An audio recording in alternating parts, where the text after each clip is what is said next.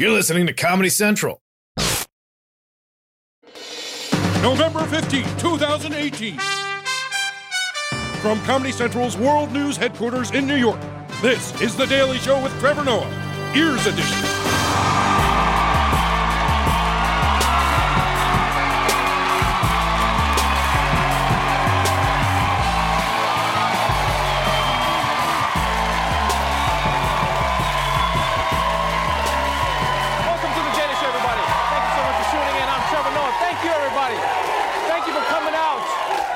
You for coming, and thank you for coming out in the snow. I appreciate you guys, every single one of you. And thank you for tuning in. We have two amazing guests tonight. New York Senator and now author Kirsten Gillibrand is going to be here. And, and later in the show, from the new movie Creed 2, Tessa Thompson is joining us, everybody. So that's going to be a lot of fun. But first, there's a ton of news, so let's catch up on today's headlines. Let's start with President Trump. And before you boo, before you boo, he's doing something you might actually like. President Trump threw his support behind a deal to implement the biggest criminal justice reform this nation has seen in a generation. showcasing what would be the most sweeping prison reform agreement in decades. And if it passes, one of the biggest bipartisan laws of his administration. Americans from across the political spectrum can unite around prison reform legislation that will reduce crime while giving our fellow citizens a chance at redemption. You see? That's good news. President Trump is supporting bipartisan criminal justice reform just in time for his entire administration to be indicted by Robert Mueller. just in time. He's up there like, these criminals deserve a second term, I mean, second chance. I wonder if when Melania heard about the reduced sentences, she was like, Does mean I get out of marriage early now? Sorry, baby, you're in for life. Speaking of getting out, it's been two years since the UK voted in favour of Brexit, which of course is a cross between brunch and exit. And the Prime Minister has just unveiled her plan on how to do it. And uh, let's just say it has turned into a bit of a clusterfucksit.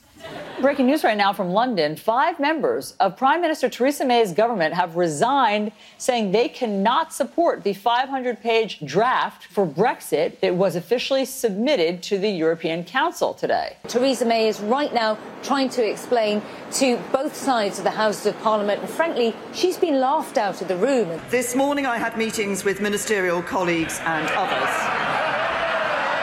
It is a draft treaty that means that we will leave the EU in a smooth and orderly way on the 29th of March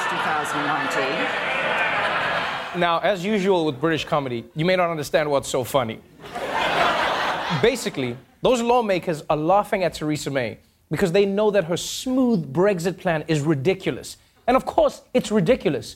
No breakup is ever smooth, okay? You're gonna Brexit, it's not gonna be smooth. Like every breakup is like that. You think it's going well, but before you know it, she's with someone new, and then she changes the Netflix password, and then you being arrested because you broke in to see how House of Cards ended. But I just wanted to see how it feels to have a female president. That's the only reason I was there. Moving on. Uh, if you're a man who's been getting some extra looks out on the street, it's probably because your fly is down, or maybe you just forgot to shave. There's a new study out that says when it comes to facial hair, women prefer a little stubble. The Journal of Evolutionary Biology surveyed 8,500 women and they rated men at different stages. So heavy stubble, or guys that had gone 10 days without shaving, that was found to be the most attractive feature. In second came full beards. and third, light stubble. And dead last was clean shaven. Wow, that's crazy. I never even thought about that. That is. Uh, things I don't even think about. But yeah, apparently women find men more attractive when they have a beard. Although uh, I don't know if that applies to Idris Elba because even without a beard, look at him, he's still Idris Elba. Yeah. Forget growing a beard. If you really want women, you should just try growing Idris Elba on your face. That's what it should be. Now, the transition period is a little bit rough, but if you stick with it, it's worth it. It's worth it. All right, on that delightful note, let's move on to our main story. Ah, Ugh, I got tape all over my face now. Ugh, freshly shaved. Amazon. It's the trillion dollar company that has everything from a progressive show about transgender family to an overnight shipping of an inflatable dildo chair, which at $49.99 is an absolute steal, people. You can't put a price on pleasure. Anyway, as you know by now, it's something still on my face. You guys weren't even gonna tell me. You guys weren't even gonna tell me. You're just gonna let me do the show with the stuff on my face. Anyway, as you know by now, this week Amazon announced that they're to be opening two new headquarters, which sort of defeats the purpose of headquarters, but whatever. And although politicians in New York are taking a victory lap at getting Amazon to move into their state, some people are giving the move one star. Amazon's decision to put part of its new headquarters in Queens brought a bit of a backlash. In Long Island City, some people are voicing concerns about their new neighbors. This is one of the big concerns, the subway system, and commuters saying that they're worried about the influx of commuters. There's going to be housing issues, there's going to be transportation issues, there's going to be traffic issues, pollution issues. Just this morning, I took out my phone, I deleted the Amazon app off my phone. Yeah! Deleted the app! I like how people make it seem like deleting an app is permanent. It's gone! Goodbye, Amazon! Oh, wait, wait, I need more toilet paper. Hold on, hold on. Okay, now goodbye. People do that all the time. You know how many people delete Tinder on Sunday morning and then by Sunday night they're swiping again? I'm done with Tinder, it's trash! Doop, doop, doop, doop. Now I'm horny. Hold on, hold on, let me see. But still, but still, people are really upset that this internet giant is coming to New York. So, for more on the Amazon move, we turn to our correspondent with the most browser tabs open, Jaboukie Young Whites, everybody!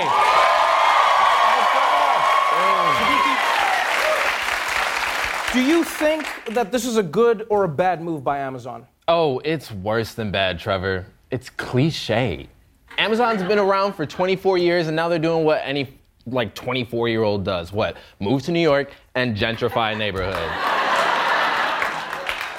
you know, they could have at least spent a year teaching English in Bangladesh. Well, well, I mean, Amazon's not trying to be original. They're trying to bring jobs to New York. Oh, yeah, that's just what New York needs. Another 25,000 tech bros sucking down green juice on the 7 train. I mean, do you have any idea how crowded the subway is gonna get? It's already a non consensual close on orgy. I.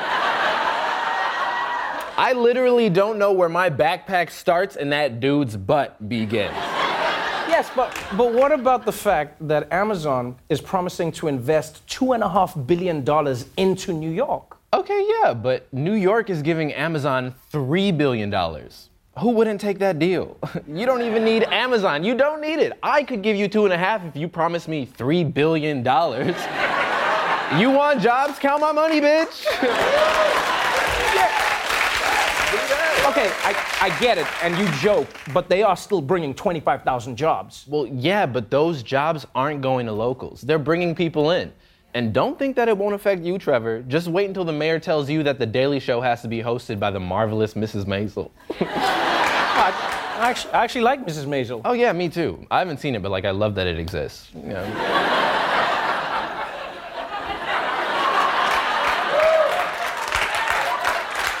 but you know what the worst part of this whole thing is? I just moved to Queens. That place used to have street cred, you know, Nicki Minaj, Nas, 50 Cent. But now when I tell people I live in Queens, they're gonna be like, oh, okay, cool. Could you return this package for me? well, well, look, I, I, am sorry, but it doesn't seem like there's anything you can do about it now, so there's Mm-mm. no point in complaining. Mm-mm, not true, Trevor. We can get out in the streets and stop Amazon before it's too late. Package for Jaboukie. Oh, Ronny Chieng, everybody. It's Ronny Chieng. Yo, thank you. Ronny, what, what are you doing? Side hustle. Don't ask. I'm ready. My package came. I'm ready to get out and pro 10. Wait, wait, wait, wait, wait, wait. Wait. Did you just order your boycott Amazon sign from Amazon? Yeah. What am I gonna do? Go to CVS? That place is nasty. Jaboukie Young White, everybody. We'll be right back.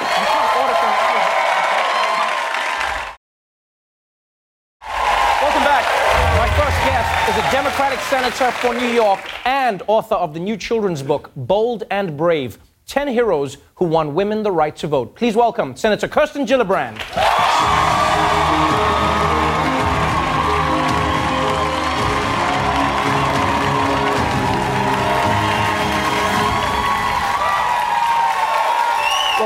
Show. Thank you. Thank you for having me. Thank you so much for coming back, and um, we'll get into the book in a moment. We were just talking about Amazon. It feels like that's what's on everybody's lips in New York. You recently commented on the whole Amazon deal.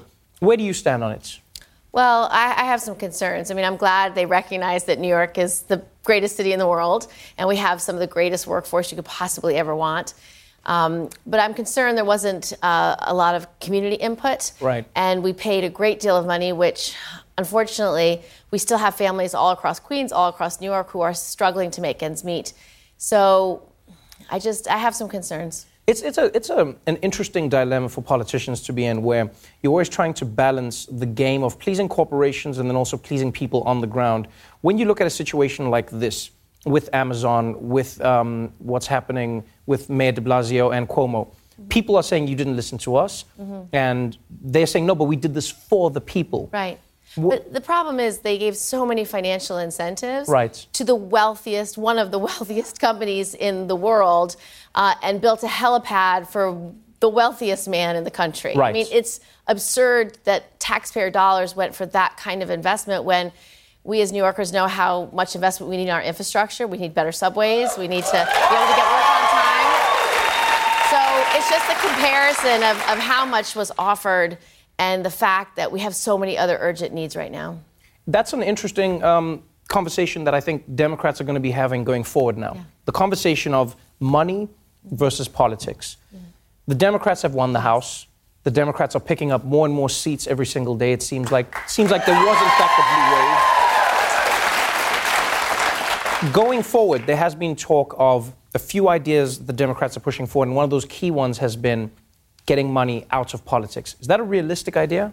I think it's the most important thing we could try to do because everything that you want to accomplish, no matter what it is, the reason why it's so hard is because how much money the special interests, the wealthiest corporations, spend on politics and it distorts outcomes. Right. It's really not only soft corruption, but sometimes hard corruption. And so, if we want to guarantee health care as a right and not a privilege, well, then you have to take on the drug companies and you have to take on the insurance companies. Uh, if you want to end gun violence in this country, you've got to take on the NRA and the gun manufacturers that fund it. Right. So it's important.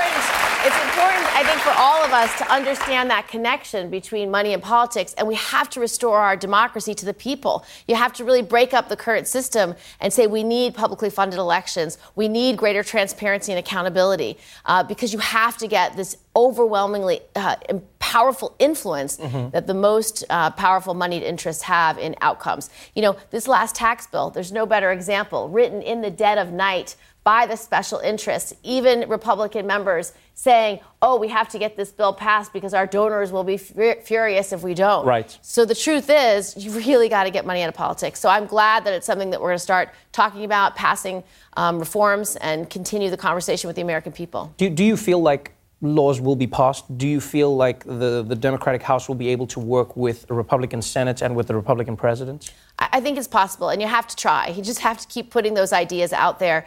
And if you bring it to the people, they know that our democracy is broken, and they know that the system's rigged, and that the most powerful have such an outsized influence. So they're going to be behind it, and they'll be behind it no matter where you live, whether it's a red state or a blue state or a purple state. People want to have their voices restored. And that's really what this book is about. It's what the last election was about that our right to vote, our voting rights, our ability to be heard, uh, our democracy only works when regular people stand up and demand it. And so that's one of the reasons why I wrote this book, because it tells the story about how women actually earned the right to vote and what they had to do to get there. And so we cannot. We cannot lose sight of how important that right is. And so, not only money out of politics, but also voting rights. It is a powerful book that's come out uh, at a very timely moment. You have more women going into um, Congress than ever before. Um, predominantly, predominantly on the Democratic side. And this book, Bold and Brave 10 Heroes Who Won Women the Right to Vote. It's a beautiful book, and it, it seems like it's for children, but I was reading it and I was learning things. Um, And, and you would. So the you interest- genuinely do, though. Yes. So you wouldn't know. I mean, Susan B. Anthony and Elizabeth Right. Cady Stanton. We've heard of those suffragists, um, but do we do we know what important roles Sojourner Truth played in actually getting the right to vote? Because she was one of the first to talk about the intersectionality between black women who had to not only abolish slavery first, but then also needed to get the right to vote, to be Right, heard, to have right. control over their lives. And so Sojourner was so amazing uh, because she put that issue squarely in the movement in one of the first women's rights conventions in Akron, Ohio. So she was a, a forerunner to other suffragists who came later who carried that banner, Ida B. Wells and Mary Church Terrell. Same with Harriet Tubman. I mean, she escaped slavery and then went back to get other slaves um, free. And she never gave up. And what made her journey so powerful to me is the, just the pure empathy she had for the people that she was fighting for. She said, she said, I've heard their cries, I've heard their screams, I've felt their pain, and I would give every drop of my blood to free them. I mean, that was the unbelievable strength and courage to put herself in danger every day. And Do then after all that, she went on and, and did speeches around the country for suffrage. Do you think it's it's um, ever a bit of a, a- paradox, or do you do you find it perplexing that many women who vote today, specifically, let's say for the Republican Party, vote in a way that many would consider against their best interests? So, for instance, you look at Brian Kemp in Georgia. You look at how many white women voted for him. You look at um, the Republican Party itself. You look at all of the votes that we saw in the midterms, and it looks like many white women are saying, yes, we, we, we're with you as women, but that doesn't mean that our vote has to go that way. Why do you think there's such a disconnect between how the Democratic Party connects with many women of color and how many white women in America go, no, this is not the party for us? Well, I think it's a really uh, difficult question, to be honest, because they really are voting against their interest. Um, but what's changing that is the women who are running who are so inspiring that they are still winning. Like the fact that you have Stacey Abrams running in Georgia, if she could win this election, she would be the first black woman governor ever in our country's history. And now she's demanding that every vote be counted. Um, transformational women like Kyrsten Sinema winning in a red state of Arizona. Uh, First Right. bisexual woman to be elected to the U.S. Senate who grew up in poverty, who actually knew what it was like to be homeless. Uh, part of her life, she lived in a gas, sta- an abandoned gas station. Mhm. So when she comes to the U.S. Senate, she's going to shake things up. So I do think things are changing, and it's changing because of the number of women who turned out to vote. It's also the number of women who decided to run, and the number of women of color who are running. It's exponentially different than in the past. Before I let you go, one of the most important questions everyone wants to ask you, ask you is whether or not you're running in 2020. Now, that's a question I've heard you answer over and over again. What interests me more is what you think the plan will be when the Democrats have 100 people running for 2020. At what point do you think, as a person, you know that you should or should no longer be in a race? I know that's a tough question to ask because you haven't even said you're running yet, but is there a plan in place so that there isn't like a shit show where there's just 100 people on stage all fighting for scraps? No. There is no plan? No. Huh. Okay. Not at all. But I think, you know, for each person who will consider it, I think you just have to, you know, for me, it's very much a moral question about Right. whether you need to use your time and talents to serve the country in that way. Of course, I will fight for New Yorkers and serve New York. Um, but you ask, I have to ask my own self, do I need to do this thing because this is a moment where people have to fight back with everything they have. And what President Trump has put out into the world is a lot of hate, a lot of division, a lot of anxiety. And all of us, all of us, you, me, everyone here, is called to do something in this moment. And we just have to decide what our something is. Thank you so much for being on the show. Bold and Brave is available now. Senator Kirsten Gillibrand, everybody. We'll be right back.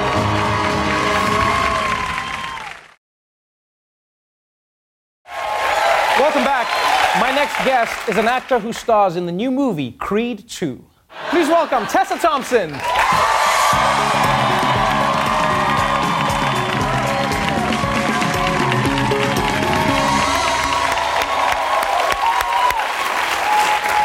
Welcome to the show. Thanks for having me. What a bumper year you have had. Westworld, Creed 2, New Men in Black, Annihilation, Sorry to Bother You. You're one of the few people who can binge watch themselves. no. Do you ever stop and, and, and, and take stock and just go like, you, you are having an amazing time right now. Congratulations. Thanks so much. Yeah, all the time.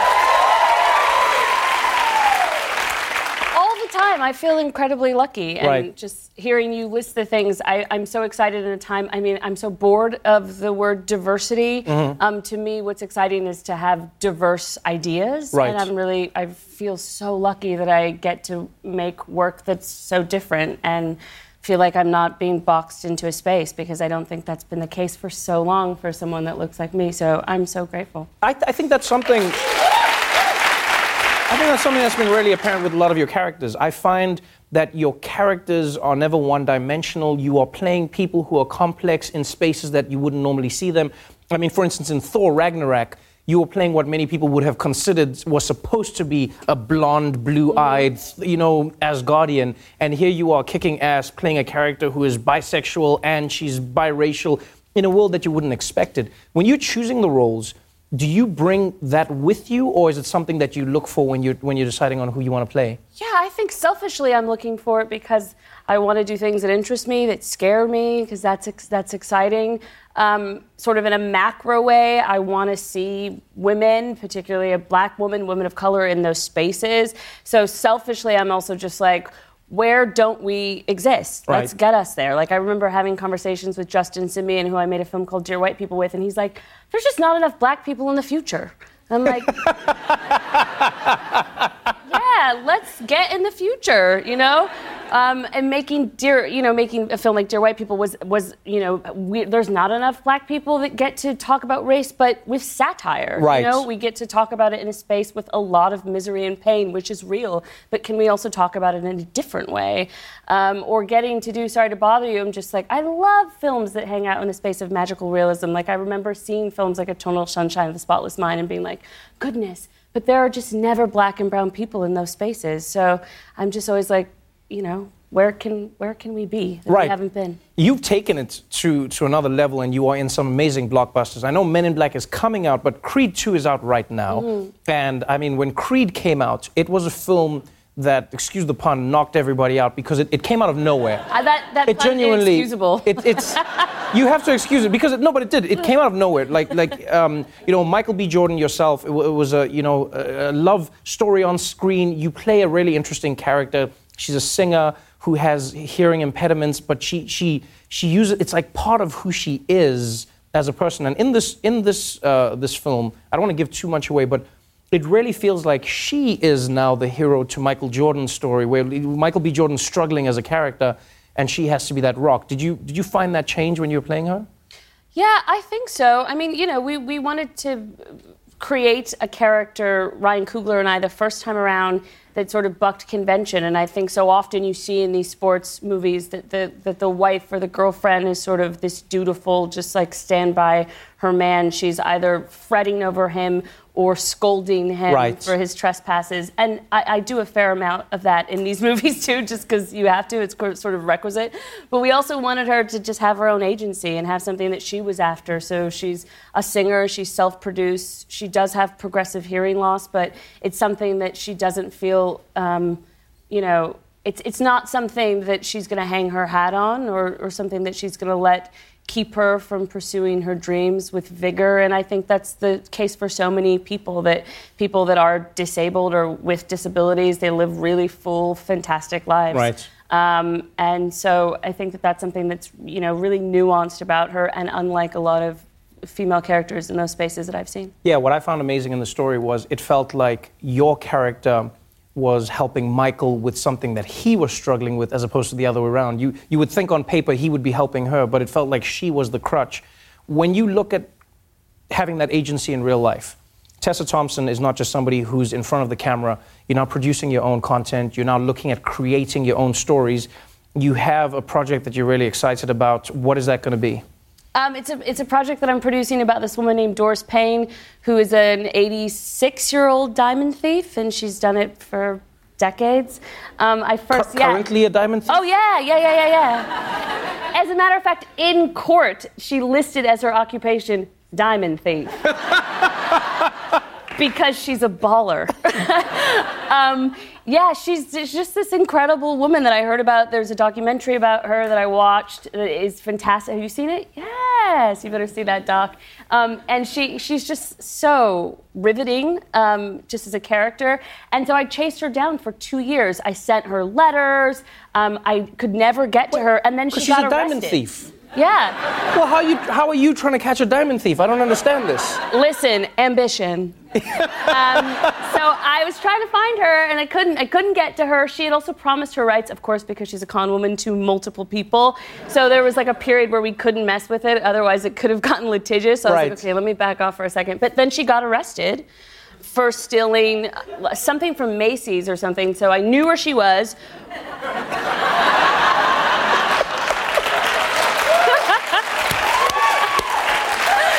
No, but here's the she was. I wrote her, still didn't get through, right? And then she got arrested about a year ago again for stealing. Uh, what, after she had turned 86, $86 worth of merchandise from a Walmart. Not by surprise, because in this internet space, now every time she gets arrested, she trends for a minute. So I, I, I'm convinced that she did it on purpose so that she could get a really good deal to option her life story, which she got in the form of me. We finally found her.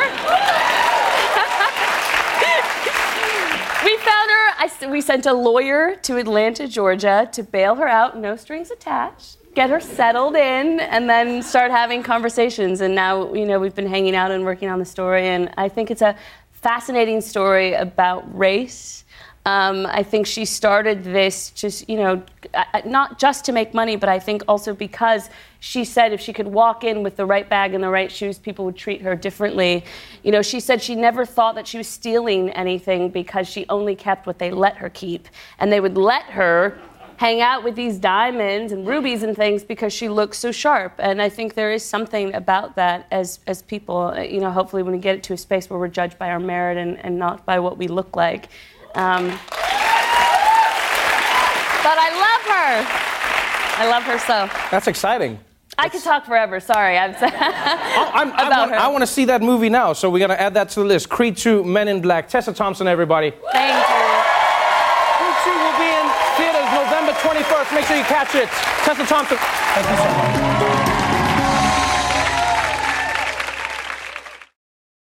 The Daily Show with Trevor Noah, Ears Edition. Watch The Daily Show weeknights at 11, 10 Central on Comedy Central and the Comedy Central app. Watch full episodes and videos at thedailyshow.com. Follow us on Facebook, Twitter, and Instagram, and subscribe to The Daily Show on YouTube for exclusive content and more. This has been a Comedy Central podcast.